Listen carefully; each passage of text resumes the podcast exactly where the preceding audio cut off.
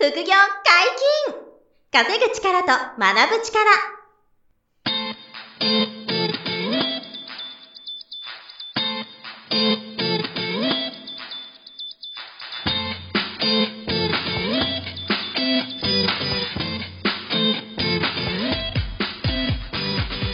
こんにちは。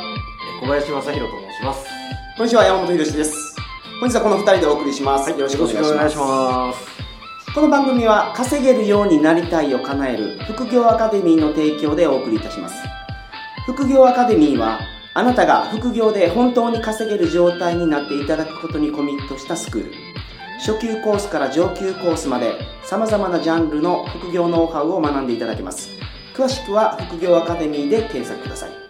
というわけで第1回目始まりました。はい。副業解禁稼ぐ力と学ぶ力。はい。副業についてお話しする番組なんですよ。はい。第1回目なので、えやっぱりテーマは、え。はい。副業って何なのかと。うん。ズバリ。つまり、そこですねそうですよね。はい。そのお話を、あの、していただきたいんですが。はい。まあご興味ある方多いでしょうけどね。はいまあ、ぼやっとしてる方がはいはい、ねほとんどだと思うんで、はい。わうんかりました。その副業解禁っていう時代に入ってきたと思うんですけど、うんねこの辺のお話をちょっと。そうですね。あの、まあ、ご存知の方多いですけども、はいもう、まずは政府が、日本政府として、うんまあ、国として副業を解禁していこうと。はいはい。働き方改革っていう言葉がね、うんもうあの、普通一般的な言葉になってきたと思うんですけど、もうあの。本業だけじゃなくてうん、副業とか、あと兼業とか、はいっていうのをやっていくことで、あの、日本国民は豊かになると。はいはいはい。いうのが、まあ一応国としてはあるわけですよね。はいまあいろんな問題はまだあるとしても、そういう時代背景がまずあるのが一つ。はい。そして、あの、同じぐらい今加速してるのが、あの、大企業を中心に副業をどんどん解禁していると。結構ニュースになってきましたよね。この会社はもう副業 OK にしましたとかそうですね。例えばね、この数年で言うと、まあ、はい有名なとこで言えば、あの、ソフトバンクさんとか、はいはいはいまあ、孫社長ですね。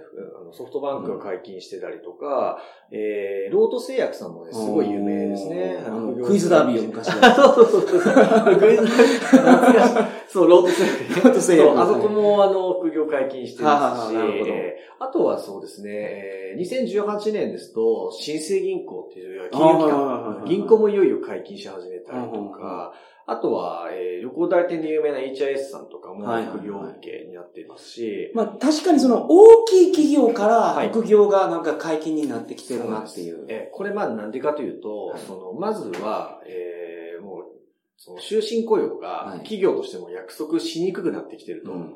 まあこれは大企業でも業績が急に悪化したりとか、はいはいい。ろんなリスクも出る中で、はい。終身雇用もちょっと約束できない中で副業やっていいよって言ってるところもあありますし、うん。あとはあの、結構広告代理店とかではい。昔ニュースになりましたけど、あの、社員の方が、まあ、に自分の命を絶つみたいなね、ことも当時あって、あ、残業が多すぎて。そうそう、残業多すぎて、すごく追い込まれちゃってになりましたからねなったじゃないですか。はいはいあれでコンプライアンスがすごい言われるようになったんですよね。えーなんで、企業としても、あんまりこう、過重労働なんないね、帰ってねってはいいう形で残業規制が入ったりとか。今けどほとんどなんかノー残業デーができたりとか、うんもう早帰れて、そう。フロアの電気消さあれるとあ、もうそれ多いですよね。電気何時で消えるから、それまでに今日終えてねとか、はい。はいまあ、水曜日とかは多いですよね。はい。定時で帰ってねとか、はそういうあの、こう、取り組みをする企業が増えていて、うんまあそういうこう背景がありながら、はい。えで、あとはですね、その副業を解禁しますっていうことが、まあ今先進的だということで、はい。あの、人材雇用にも実は企業としては、あの、役立ってるんですよね。えーあの、新卒の人とか中卒の優秀な人を取るときに、はい副業解禁しましたってこう大手が言うことで、あこの企業いいなって。なるほど。うんあの、や要は雇ってもらう従業員さん側が要はあの、受けたくなる、その会社の。なるほどはい。そういう狙いも企業にはあって、はいはい。だから国も大企業も、その副業を解禁するというようなこう方向性に向いてるっていうのが、まあ時代背景ですよね。まあ今、どの業界も人手不足らしいですから、うんそうですね。企業側もそうやって人を、人材を確保する方向に。。はいい。その人材確保するために、副業解禁っていう、そのまあ手段をはい。選んでる企業も実は多いですよね。なるほど。まあ時代背景がそういう時代背景になってきたので、はい。今からスタートダッシュを切ればはい。間に合いますかね？もうね、もう、もう余裕です。もう間に合うというか余裕ですから、はい。もう気づいたその日がもう、その皆さんの人生の最短ですからね。ああ、確かに。はい。その日、やろうと思ったらもうすぐ一歩踏み出してもらえたらいいなと思います。はいはいはいはい。副業メリット、デメリットあると思うんですけど。うんうん。これはもうですね、たくさんあります。いいところと、まあ、デメリットもですね、もうそれぞれいろいろありますけど、メリットメリットを聞きたいですねそうですね。あの、一番わかりやすいのは、はいその、本業のお給料にまあ不安がある人はい。が多いと思うんですよね。はい将来も危機があるう、ん危機感を感じてる。こういう人の収入が増えると、はい当たり前ですけど、これが一番のわかりやすいポイントで、うん要するにその経済的な自信をまず手にしたいんですよ。はいはい経済的にこう稼げるようになって、うん自信をつけて、精神的な安心でつながって、なるほど。え副業を始めることで自分の人生が安定するっていう、はいはいそこを求めて動くっていう。まあ、副業の一番わかりやすいメリットはこれですよね。はいはいはいはい。で、こう、経済的に稼げるようになって自信がついて、うんまあ、精神的にもちょっと楽になったり、はいまあ会社に対して今度その依存心が減ってくるんですよ。うん。あの、まあもちろんその一生懸命本業もお仕事するんですけどね。はいするんですけど、その、働かないと、ここで働かないと、うん。僕の人生は、あの、お先真っ暗だっていう気持ちが、ちょっと副業が始まることで、あの、少し薄らいでいく。なるほど。うん、あの、生きていく自信がちょっとこう芽生えるっていう意味で、はいはいはいその会社に対する依存心が、こう、いい意味で緩和する。なるほど。はい。これは僕が実際サラリーマン時代に、はいあの、すごく感じたのはこれです。ももちろん、辞めるつもりなんて僕、あ今はちょっと辞めてるんですけどね。あの、サラリーマン辞めるつもりがなかったですから。はいはい。で、あの、こう、ワクワクしながら、本業も気持ちよく働けるようになるんですよ。うんうんはい、つまりこれ、本業にもプラスの効果があるっていうのが次のメリットで、なるほど。要するに、えー、依存心がなくなるから、はいはい。例えば、おかしいことを、これおかしくないですかって会議で言えちゃうとか、ああれ、こいつまともなこと言えんじゃん。ってなって、ちょっと大きなプロジェクトをお前任せるよ。はい、みたいな感じで、なんで、本業のパフォーマンスが上がって、はい。あと醸し出す雰囲気とかがちょっと変わってきて、実は大きな仕事を任されたりとか、えー昇進が早くなるとかうん。っていうケースがあったり、本業のパフォーマンスが上がるっていうのは、あの、実際あると思いますね。うん。いや、あまあそうですよね。はい。かなり多いと思います。僕自身が、あの、実際にその案件任される度合いも、はい規模も大きくなったりしましたし、まあ、僕の中でやって一緒にあのお仕事してるパートナーとかも、はい。最年少課長になった人がいます。はいとあるその大企業で。なるほど。最年少課長に選ばれた。これも副業、ま、めちゃめちゃやってる人なんですよ。はい。はい。だからそういう人もいれば、まあ、副業やるってなったら、会社の中では任されてるパートって一つだけでしょうけど、うん。副業ってなったら全部自分でやらないといけないです。そうなんです。だから処理能力が上がるし、まあはい視野も広くなる。視野も広くなる。これがもうめちゃくちゃ重要で、はいあの、本業一本で見えなかった景色を、副業を通してこう見るようになって、えーまあもちろんいろんな人と出会うし、はいい、ろんな世界を調べたりうん、知ったりするんで、はい、ここでまた自分の、その、なんですか、価値観とか世界観がはいはいはい広がれる。これもメリットですよね。はいはいはい。成長欲求っていうのがう、ん。日本人のサラリーマンの、はい。あの、若い方から、お父さん世代まで。はいはい。皆さん、あの、やっぱ成長したいとは、はい。男性の方がまあ高いですね。強いですよね。女性よりも。うん。あの、常にこの根本にははい自分の人生より良くしたいとか、うんあの自分の力をもっとこう磨きたいとか、うんあのより輝きたいみたいな気持ちがはいたくさんあって、はいはい。で、えっ、と、成長欲が強い方も多いですはいけど、ただ一方でその怖いから、うん。あの、いきなり勝負かけられないんですよ。その本業を辞めて、うん。いきなり独立起業するって怖いから、なので本業をやりながら副業でスタートする。これが、その成長欲求が強い人がチャレンジしやすい選択肢なんですよ。なるほど。そうそう。だから副業っていいんですよ。ああ、いいですね。まあでもデメリットも。うん。あ、もちろん。ん。あんまりいいことばっか言ってもないですからね。はいあの、副業のデメリット、まず代表的なのは、まず時間は取られます。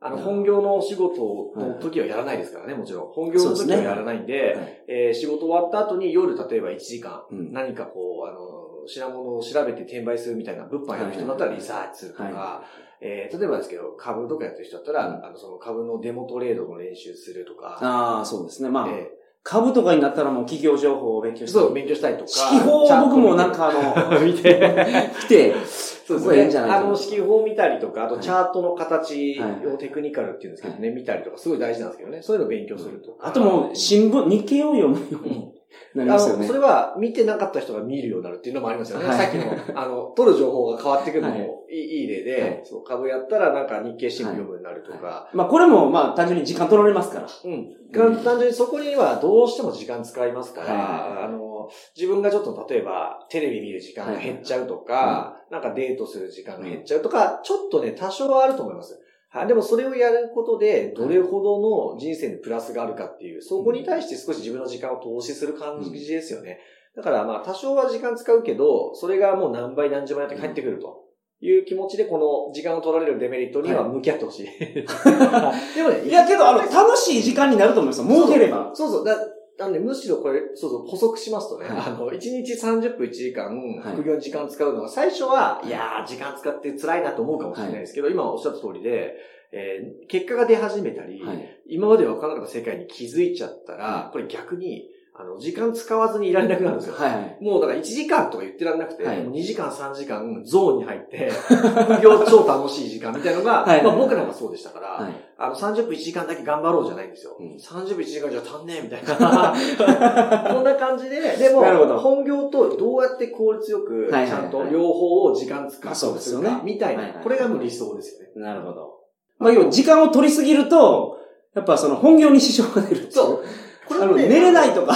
その、副業をやるときの 一番こう心配される、そのリスクとして、その本業に支障が出るんじゃないか。はいはい。ね、っていうのはすごいあると思ってて、だからそこも、あのー実際はコントロールできるもので、本業の時間は本業にちゃんと専念しながら、副業やるってこともできますし、えーと、まあ、あんまり詳細を言うと長くなっちゃうんですけど、税務的な心配とか、えー就業規則上の心配とかあると思うんですよね。就業規則で、そう、あの副業が、副業してはダメですよっていうのにう、ん。サインしてると。うん、そう、そしたら、え、みたいな。はい。これもでも、あのーいろんな理由で大丈夫なんですけど、はい。要するにその、副業と当てはまらない、はい。えー副業っていっぱいありまして、う例えば不動産持ったら、これは資産を持ってるだけでうん、別に副業じゃないんですよね。まあ、株式投資とかは、まあ、別に副業じゃないですよ、そうです。もうもう自社株買ってる人いっぱいいますけど、はいその株買って持つことは副業じゃないんですよね。はい。うんただ、実際は収入にはなるから、い我々としては副業の手段としては言うんですが、ああ、なるほど。はい、会社の就業規則に引っかかるかって言ったら株式投資は、はいその、インサイダーとかに関わる方は、それはもうまずいわけですよ。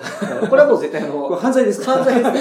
これはコントロールしてもらって、それはそうですねそうなんですよ。でもそうじゃない業種の人がはいはいはい考える分には、これはもう、もはや副業ですらないんですよ。なるほど。はいだからそこもリスク実はなかったりはしますけどもね。はいその、まあ、一回詳しい話は、また別の回でお話しいただきたいんですけど、はい。うん。あの、会社の年末調整の書類とかも、はい。その、もう問題なく通過できるもんなんですか、あ、もうこれは最初とっつきにくいですけど、はい。一回やっちゃえば簡単です。あえ。ー。あの、一応簡単に言うと20万円以上収入が副業で出ちゃったらば、あの、本業の年末調整と別に、はい。毎年2月の15から3月15の1ヶ月で確定申告する必要がありまして、で、そこで、えっと、納税申告、はい。これだけ利益出たんで、いくら税金払いますと。はい。で、これも会社にそのまんま給与に盛り込んじゃう特別徴収と、うん普通に自分で単独で申告するその、え普通徴収って分かれてるんですやり方があるんですね。あるんですよ。だあから普通徴収すれば会社には紐づかないんですよね。なるほど。はい。だからそんなにリスクはないんですよ。はいはいはいはいあーまあ、そういうあの、働く本業に対するリスクに対してのこの心配と、あともう一個デメリットとしてあるのは、はい損するっていうリスクですよね。その、副業をやったことで、例えば、あの、株とか FX、さっきお話し出ましたけど、これは、あの、すごくちゃんとやればふ資産増やせるんですけど、はい。えー学ばなかったり、間違ったことすると逆に元本が減る。まあ、投資系ですと投資してるわけですから。そうです。投資系はどうしてもそういうリスクは出たり、はいあと不動産の賃貸経営やる副業も我々得意ですけど、はい。これも銀行からお金貸していただくことがほとんどなので、借金するというリスクがなるほど。あって、えーあと空室が出て、はいはいはい。家賃が減って、あの、返済が大変とかね。まあ、うんほとんどないんですけど、そうならないようにするんですが、ああの、リスクとしては副業をやる意味では、そ投資特に投資系副業は、なるほど。あの、そういう元本割れとか、いなんかリスク取るっていう、そういうこうデメリットがあどうしても出ますよね。なるほどうんなるほど。その代わり、まあ、あの、そのデメリットが、リスクがある分、うんそのうまくいった時の収益が大きいですよね。はい、まあそうですよね。ハイリスク、ハイリターン。そうそうそう、そうなんですよね。うん。デメリットはそんなもんですか？そうですね。あとはもう、あの、副業全般に対するイメージとしては、怖いのはそんなところかなと。うんまあ、会社にちょっとこう、負い目を感じるとか、もしかしたらそういうのもあるかもわかんないですよね。まあ、ただ、一番初めに言った通り、時代背景が変わってきて、そうです。そうです。昔はなんか、副業するなんて企業戦士としては、はい。ありえないっていうのがありますよね。はいはい今は企業側が変わってきてたり、そうですまあ政府国が、そうそう、政府が変わってきてるから、ねあの、本業をおざなりにしなければ、は副業をやることに負い目感じることは全く必要ないと思うんですね。まあでも、副業が、その、本業と同じような業種であったら問題あったりするんあ、そこはね、気をつけてほしいんですよ。はい。先ほどもあったんですけど、あの、インサイダーとかに抵触するようだったら、もうはいはいはい。絶対にやっちゃダメですよね。ははい。い。あの、株、証券会社の方が株の運用するとか、これはもう絶対ダメなんで、これはやめた方がいいですし、例えば、えー、建築の、例えば業界で、建築業者さんで働いてる人が、副業で建築の仕事を受注したりとか、はいはいはい。本業で受けてるお仕事を、はい。副業で別途受注すると、これはもうね、絶対ダメ。本業と副業でお客さん食い合いしてる。食い合いして、これはもうね、ダメです。まあそ本業に支障をきたしてますよね。本業のその会社さんに迷惑かかってるんで、これはね、絶対ダメです。なるほど。はい。やらない方がいいし、長続きしないと思うんで、はいははい。気をつけたい、まあ、デメリットというか、まあ、その、お伝えしたいことというのはそのあたりですかね。なるほど。今、副業の種類も結構お話しいただきましたけど、大きく分けるうんと、実際働く系と投資系があるっていう認識で。大きくこの二つでよくて、はい自分の体を動かして収入にする、えー実動系、はい。自分が動く副業と、はいあとは、その、資産を買うとか、うん仕組みとか、あの、運用することで、お金が生まれる、投資系の副業。はい。この二つが大きくあると思います。なるほど。はい。その中で、ズバリうん、おすすめ何なんですか？こ れこれはね、あの、これですって言いたいんですけど、はい人それぞれ価値観が違うので、はいあの、今、簡単に言った通り手段っていっぱいあるんですよね。はいはい。自分がやれる、やればいいものと、はい投資系のものとか、はい好きなことを副業するとか、いろいろあるので、はいえもう自分自身に合うものを選んでいただくっていうのが一番いいと思います。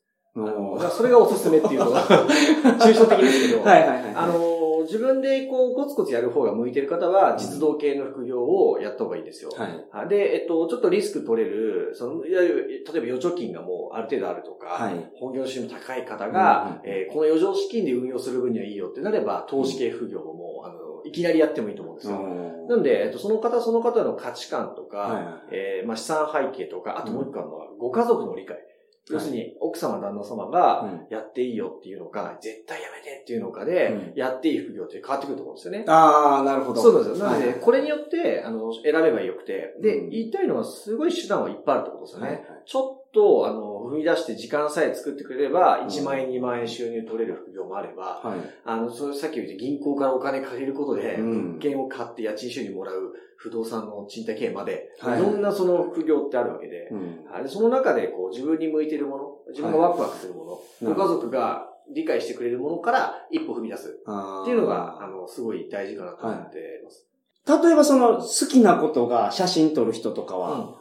これはね、あの、僕らもすごい一つ、あの、おすすめ副業といえばそうなんですけど、はい。フォトグラファーってう。いうお仕事はすごい良くて、えっ、と、例えば、この間もとあるテレビで流れてましたけど、旅行代理店の課長さんが、はい。えー写真撮って、はいでこの写真が雑誌に採用されて、7万円ゲットみたいな感じで、ここうやって写真撮るお仕事を、えー、写真自体の作品を、えー納品する副業もあれば、はいあとは例えば家族写真を撮りますよとか、はあとは小学校の遠足の写真、運動会の写真撮りますあーなるほどこれもね、副業で受注する方法があるんですよ。はいはい。はい。こういうのも、あの、好きなこと。写真ってまうんあ好きな方多いと思うんですけど、はいこれのテクニックを磨いて、お仕事のノウハウを学んで、まあ趣味で A カメラ持ってらっしゃると思いまもすね。ともとそう、一眼レフとかはい持ってる方だったらもうすぐできますからね。うんなのでそういう好きなことを仕事にするっていう副業なんかははい始めやすい方も多いと思うんですよ。うんはい。これだったらもうまず5万、10万円の収入を増やすために、えー好きなことを副業やるのもあり。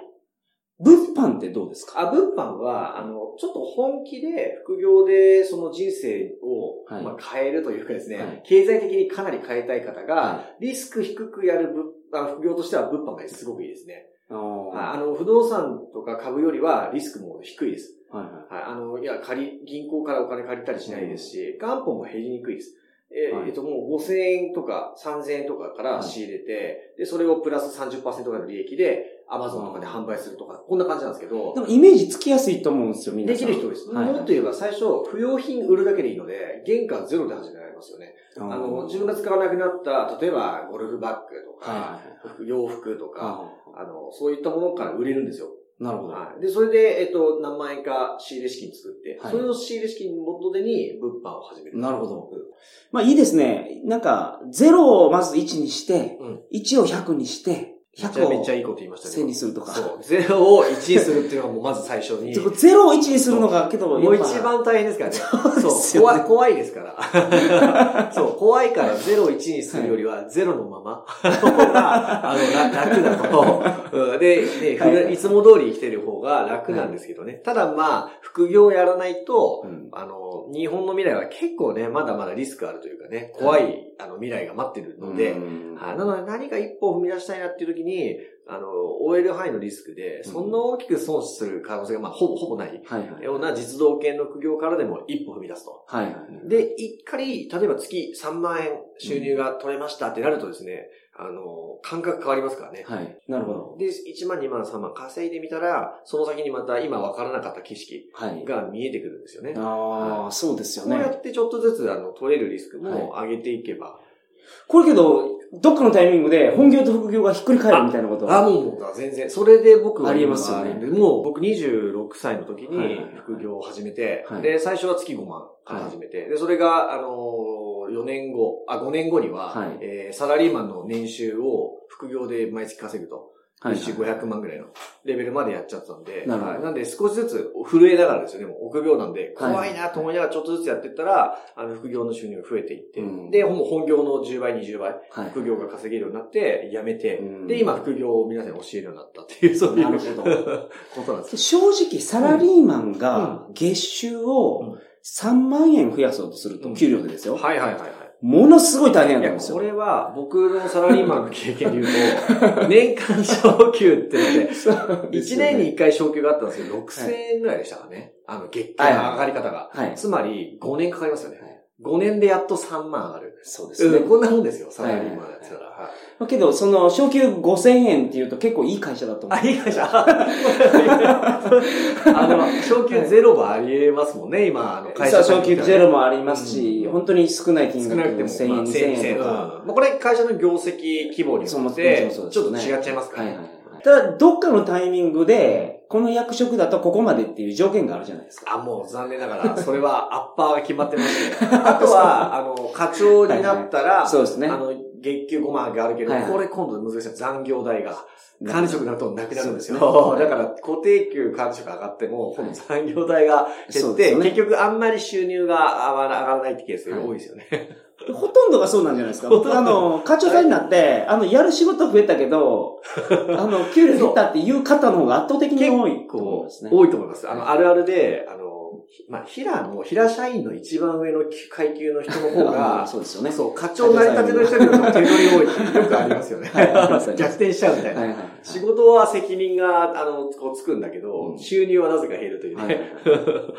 まあ、ただその、まあ、投資系にせよ、物販系にせよ、やっぱその、正しいやり方とかノウハウはあるわけですそうですよね。これまはいた気をつけていただきたいのが、はえーまあ、いろんな手段があるって申し上げたんですけど、あの間違ったやり方とか、はいなんか偏ったやり方うんに、あの、こう、え選んでしまって、はいそこに一生懸命になっても、結果が出なかったり、はいトラブったりすることは正直あるんで、なるほど。やっぱり正しいノウハウとか、はあの、実績が出てる。ちゃんともう実績が出てるものが確認取れるノウハウとか、はいはい。えー手段、副業の手段を選ぶっていうのが大事ですね。はい、それさえちゃんと間違えなければ、あとは一歩ずつはい。小さく、終える範囲のリスクでチャレンジしていくだけですよね。なるほど。はなるほど。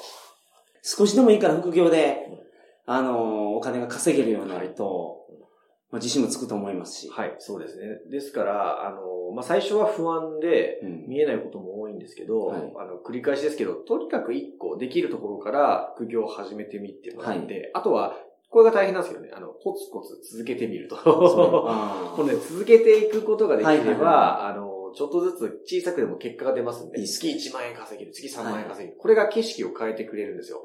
もうちょっと上行けるかなって、こう、補助輪付きの自転車の補助輪が取れるみたいな。なるほど。こんな感じで、最初補助輪がないと怖いじゃないですか、自転車。だけど、やがていらなくなるじゃないですか。はい。ああいう感じなんですよ。景色変わるんです。補助輪ない方がいいな。むしろこっちの方が快適だなってなりますよね。はいはいはい。ああいう感じで、1万円、3万円、5万円、10万円。それが安定した収入で毎月入ってくるってなったら、はい。これが、あの、すごい心の支えになり、あの、生きていく自信になり。はいはいはい。はい。なので、この精神を安定させる意味でも、はいその、家族を守るという自信をつける意味でも、これ安定を手にする、あの、意味では、副業はすごいこう再現性が高いです。はいはい。はい。あの、本業の収入があるうちに、副業でその安定を手にする。はい。はい。これがまず最初の一歩だと思います。うんその正しいやり方とか、はいまあ、副業の種類によった正しいやり方とかを、そうですね。この番組でははい。紹介して具。体的にこう、あの、回をね、重ねてお伝えしていきたいなと思います。はいはいはい、はい。週2回うん。の更新で、はいえーお届けしていきますので、はい皆さんぜひ、今日から登録いただいてお聞きくださいよろしくお願いします。はい。えーでは、副業解禁、稼ぐ力と学ぶ力、えーそろそろお別れの時間です。お相手は小林正宏と、山本博史でした。それではまた来週。さよなら。さよなら。